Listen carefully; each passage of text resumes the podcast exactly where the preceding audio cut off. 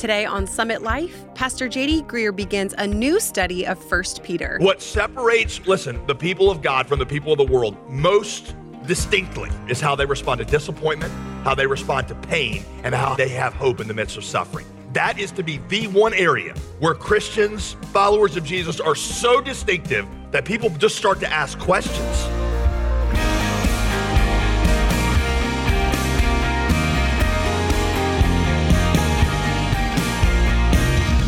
Welcome to Summit Life, the Bible teaching ministry of pastor, author, and theologian J.D. Greear. As always, I'm your host, Molly Vidovich. You know, from the first century to the 21st, Christians around the world have gladly given their lives for the sake of the gospel. There are countless stories of believers singing as they went to their execution and praying for their enemies. So, where did they get that otherworldly courage? Pastor JD Greear answers that question today on Summit Life as we kick off a new teaching series called I Am an Alien. We are learning what it means to be in the world, but not of the world. So grab your Bible as Pastor JD starts us in the right place with today's message titled, I Don't Belong Here. First Peter, if you got the, the, your Bible open to First Peter, that's a book toward the end of the New Testament. Uh, the author of First Peter is Peter, that's right, duh. Uh, that's why we call it First Peter. Uh, Peter is an apostle that everybody seems to like because there's just something about Peter that we seem to be able to identify with. Is that not true? Uh, Peter's just a normal guy. He had a big mouth. He said some stupid things. Uh, he was not real churchy either, which sometimes I think we find refreshing. Uh, the Apostle Paul, sometimes way up here. You ever notice that? Peter's almost always way down here. Paul was like, you know, I'm a, I'm a Pharisee of the Pharisees, and I, I went to the highest school in the land, and I, I got more credentials than you could ever dream of having, uh, dream of having. And Peter's like, yeah, but I know the difference in a, in a carp and a crappie. That's kind of, that comes out of my profession. Paul's History Channel, Peter's Sports Center. Um, Peter writes this book as a normal guy to normal people, and he writes it to people who are in the midst of suffering. They don't understand why they're going through suffering. They don't understand what they should do about it. One of the things that I think is helpful for us to see right as we begin this is that Bible writers never really hide themselves from the question of suffering. You see, every once in a while, I get the impression that people feel like we came up with the questions of suffering and how suffering presents challenges to the idea that there is a good God we almost it's almost like we assume that back then everybody thought of course you know all the wicked people get punished and all the good people get rewarded. But now now we're aware of questions like hey a lot of good people go unrewarded and a lot of evil people seem to go unpunished. And there are kids innocent children that suffer all around the world. So how could that possibly exist and there be a good god?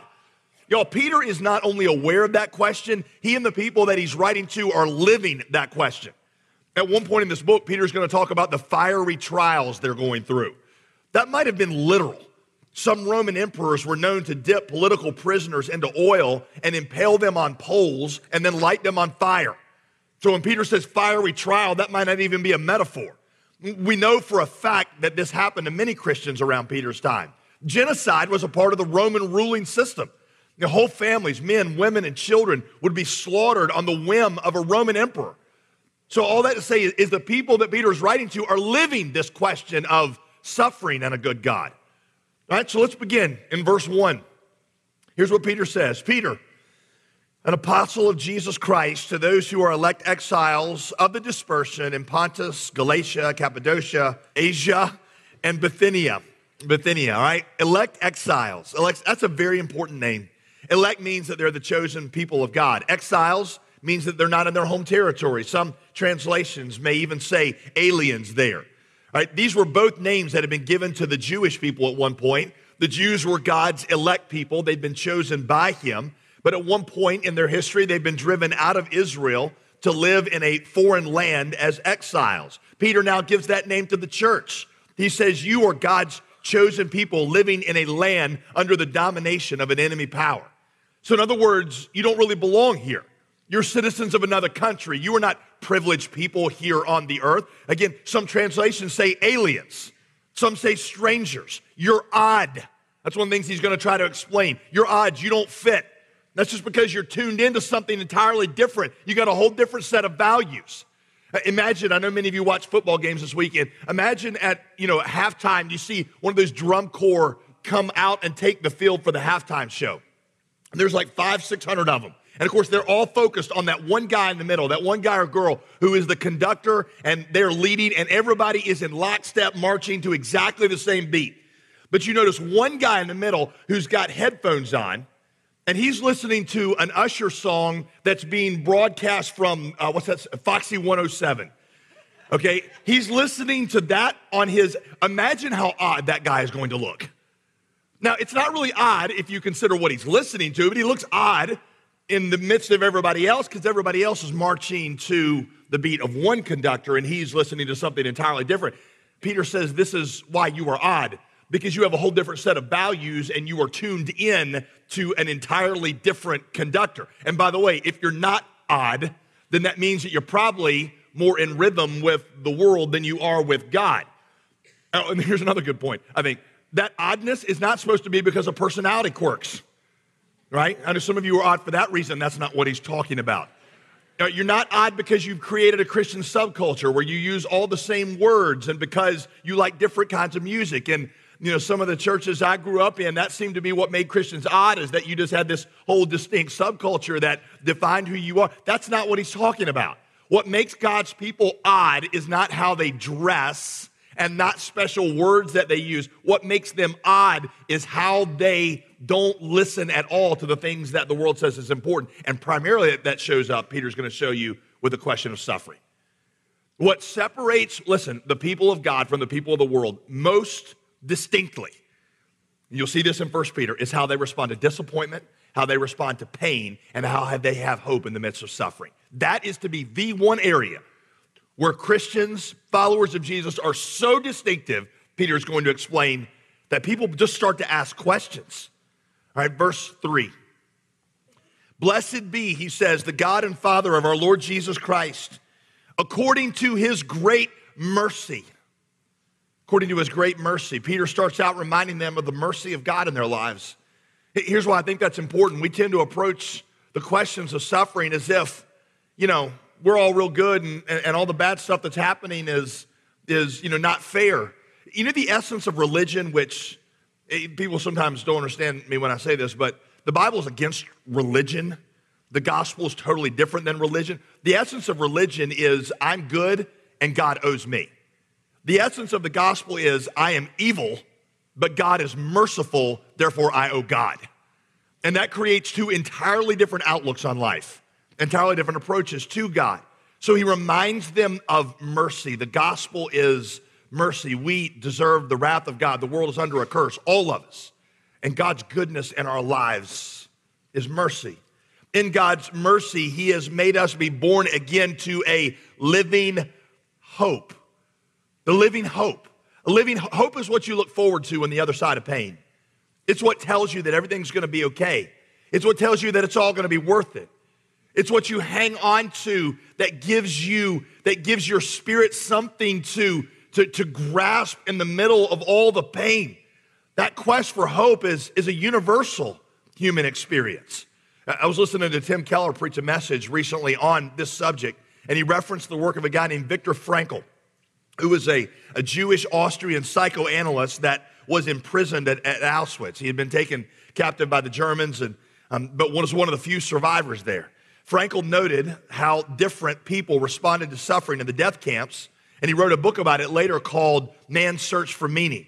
He said that he said it was it was to him fascinating things that he noticed about how people would respond to this this sense of hopelessness and pain. He said that some of the prisoners responded to their situation by becoming brutal and cruel themselves. He said sometimes it was a quest for power, sometimes it was just bitterness.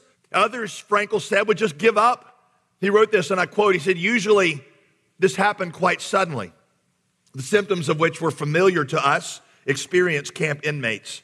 We all feared for this moment and our friends. Usually it began one morning when the prisoner simply refused to get dressed or wash or go out to the parade grounds for inspection. No entreaties, no blows, no threats had any effect. They just lay there. They'd given up. Nothing bothered them anymore because they no longer had hope. Many, he said, held on to the hope that if they stayed alive, their health, their family, their professional achievements, their fortune, their position in society, if they could just make it through Auschwitz, they would all be restored to them. That was their hope.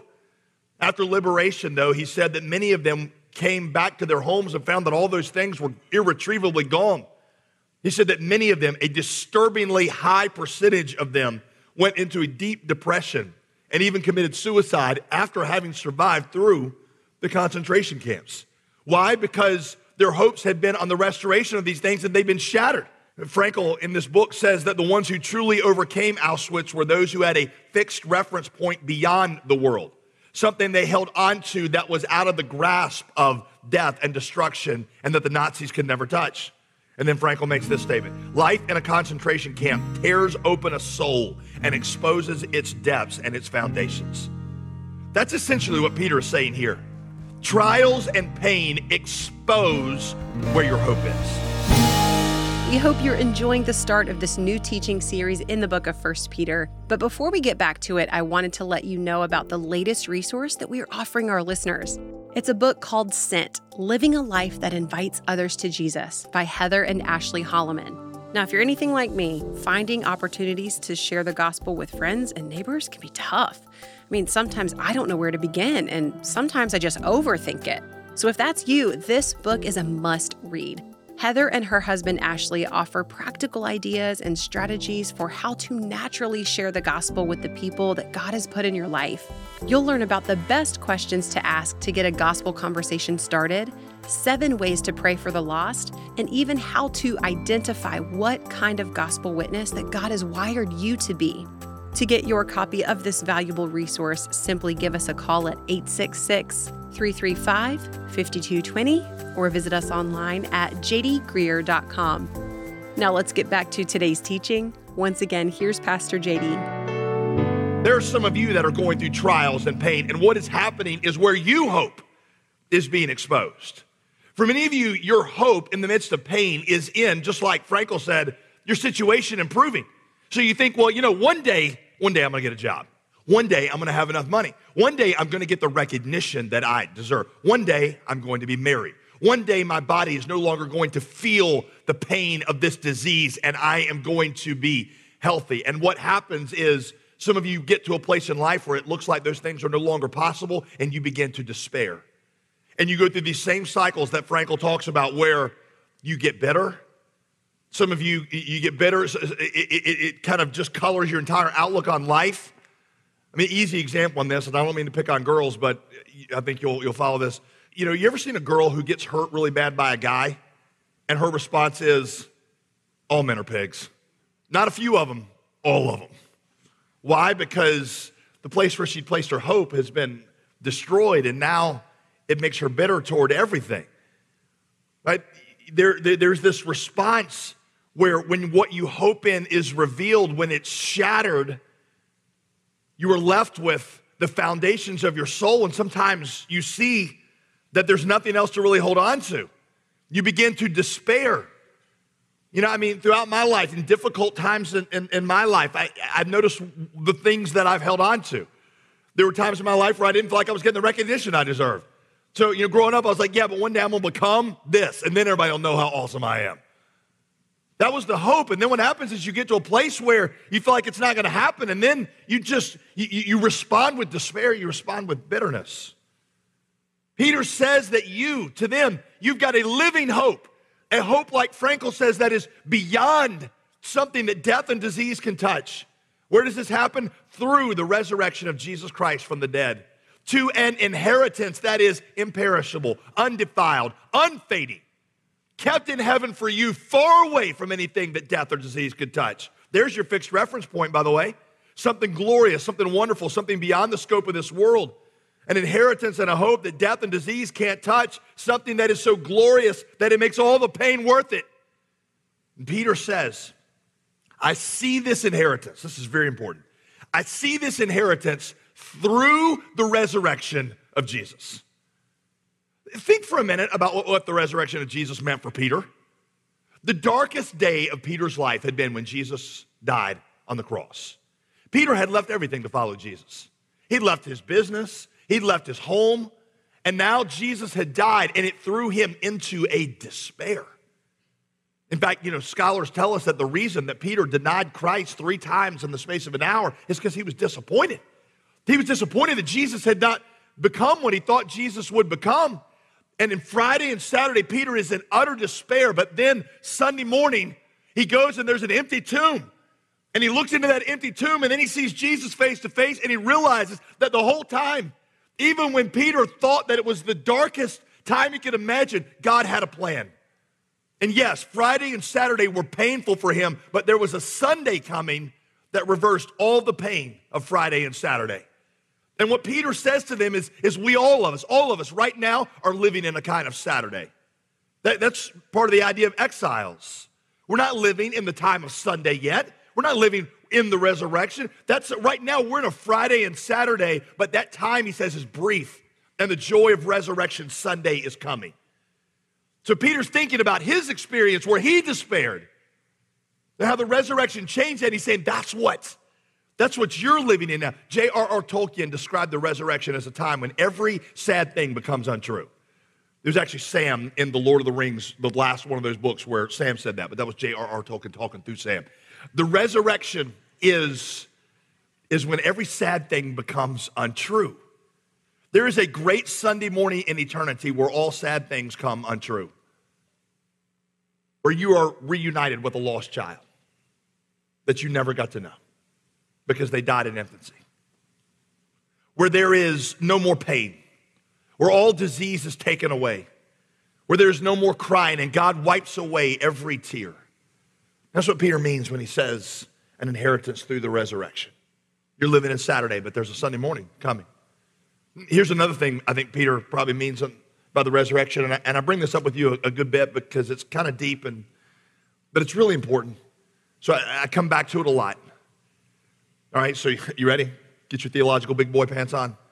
Peter saw in the resurrection that the time that it looked like God was most out of control, the cross, was the time when actually God was most in control.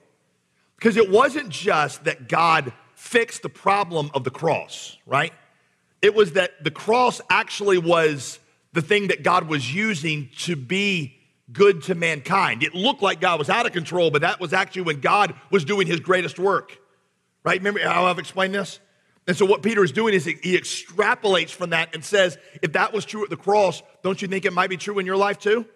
Don't you think that those times when it looks like God might be most out of control, that God might be doing his greatest work? Peter's like, hey, I thought that God had fallen off the throne when Jesus died on the cross, but turn around and look at it, and now I realize God was never more in charge than he was at the cross. Yeah, the way I explained to you a few months ago was like this. I was like, there's you kind of three kinds of movies that you see. There are happy movies that have happy endings. These are the kind of movies I like. There are sad movies that, you know, have really tragic endings that the critics like, which I don't like because, you know, they're like, oh, but it's so much more real to life. I'm like, yeah, I go to a movie so that I can escape the depression of life, so that I can be happy for a few minutes. Don't make me, you know, right. But the sad movies. There's a third kind of movie that's a really probably the best kind, and that is a movie with a happy ending. That the happy ending is made up of all the tragic things that happened in the movie that somehow produced this good ending. Uh, the example I, I, that I that I gave to you a few um, months ago was that um, movie Signs by um, M Night Shyamalan. Hallelujah. Um, remember that guy? where remember the movie Signs basically is you've got like an alien attack and you got this one guy who's got all these problems in his family. Um, he's got a, a, brother who had a failed baseball career. Um, his wife died in a wreck. His boy has asthma. Um, it, his little girl is OCD and she leaves cups of water everywhere. But at the end of the movie, these are the very things that enable the alien to be killed and defeated. By the way, I just blew the, the ending of that movie if you've never seen it. The alien dies. Um, but the good ending at the end was made up of things that look like tragedy for a while. The best stories are those where the bad things somehow are part of the great conclusion of the end. And in that moment, all the pain that we live with is swallowed up into something beautiful. What if you saw your life through the lens of the cross and the resurrection? What if you believed? What if you saw and believed that there was a glorious Sunday morning coming when every sad thing would become untrue? When there would be an inheritance that death and disease could never touch, and you saw how even the most painful parts of your life, God was working toward that glorious end. If you saw that, and you could just grasp it and live in it for just a second, and you believed it, what would that give you? What would it give you? Say it. Hope. So Peter says, verse 6, in this, in this, in what? In this promise, you rejoice, though now for a little while, if necessary, you've been grieved by various trials. Here's something really interesting about the two verbs in that sentence rejoice and grieve. First, they're both very intense verbs. Rejoice means intense rejoicing. Peter will, in just a few verses, say, joy that is inexpressible. Have you ever been so overwhelmingly happy about something you just couldn't speak? Like my five year old when she got her American Girl doll for Christmas. I mean, just four minutes of silence joy inexpressible. You just can't speak. That he's talking about a joy that's not just, hey, I'm happy. He's talking about a joy that, that is so intense that words can't, can't flesh it out. Grieved. Grieved is the Greek word lupeo, which means an intense grief. It's the same word that was used of Jesus when it says he was sorrowful unto death when he was on his way to the cross. A grief that crushed him. All right, so that's, you notice they're both intense verbs. Second, they're both present tense verbs. Both present tense verbs. You put that together, and here's what you get. Walking, listen, walking with Jesus is often simultaneously great joy and deep pain. Walking with Jesus is often simultaneously great joy and deep pain. Some of you don't think that's possible. Some of you can't have joy in the midst of bad circumstances because your joy is in certain circumstances. You don't have joy, what you have is happiness. Happiness, where, where, the, where the root word for happiness comes from is what when what you want to happen happens. When what you want to happen happens, then your happiness, right? Your happeningness. You know, if you, see it like that, there's a difference in joy and happiness. Happiness is when the happenings of your life are where they should be. Joy is something different, altogether different, at least this kind of joy. Some of you can't have joy in the midst of painful circumstances because your joy is a certain set of circumstances. Right? There others of you, you know, there's other Christians. This is one of my pet peeves. You, you just kind of numb yourself to the reality that there is pain and you kind of put this positive spin on it. You know, where, where you just you just never really feel it. You walk around with this surreal look on your face, all chipper, you know. God is good all the time. You let go and let God, don't worry. God will put a rainbow on that dark cloud. There's a silver lining. When Jesus went to the cross, Jesus is not like, well, praise the Lord. It says he was overwhelmed with sorrow. He wept. He cried out to God.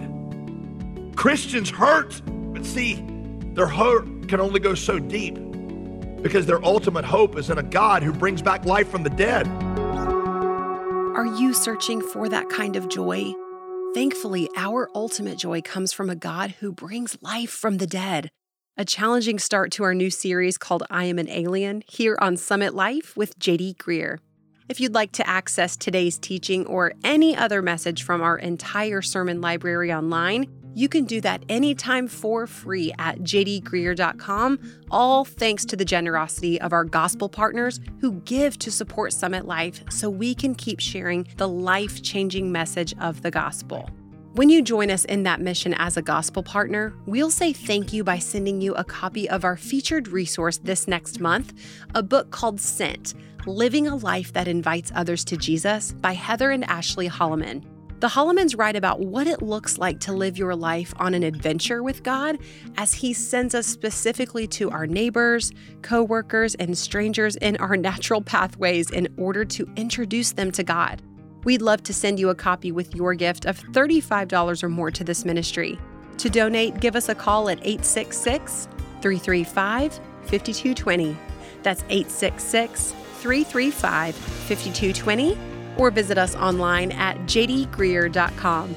That's J D G R E E A R.com.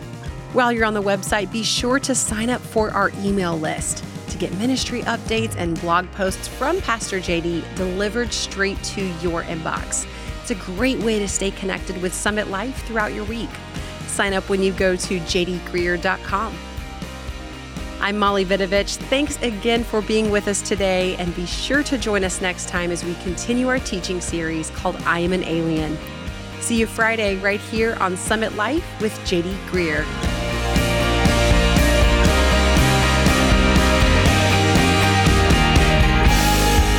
Today's program was produced and sponsored by JD Greear Ministries.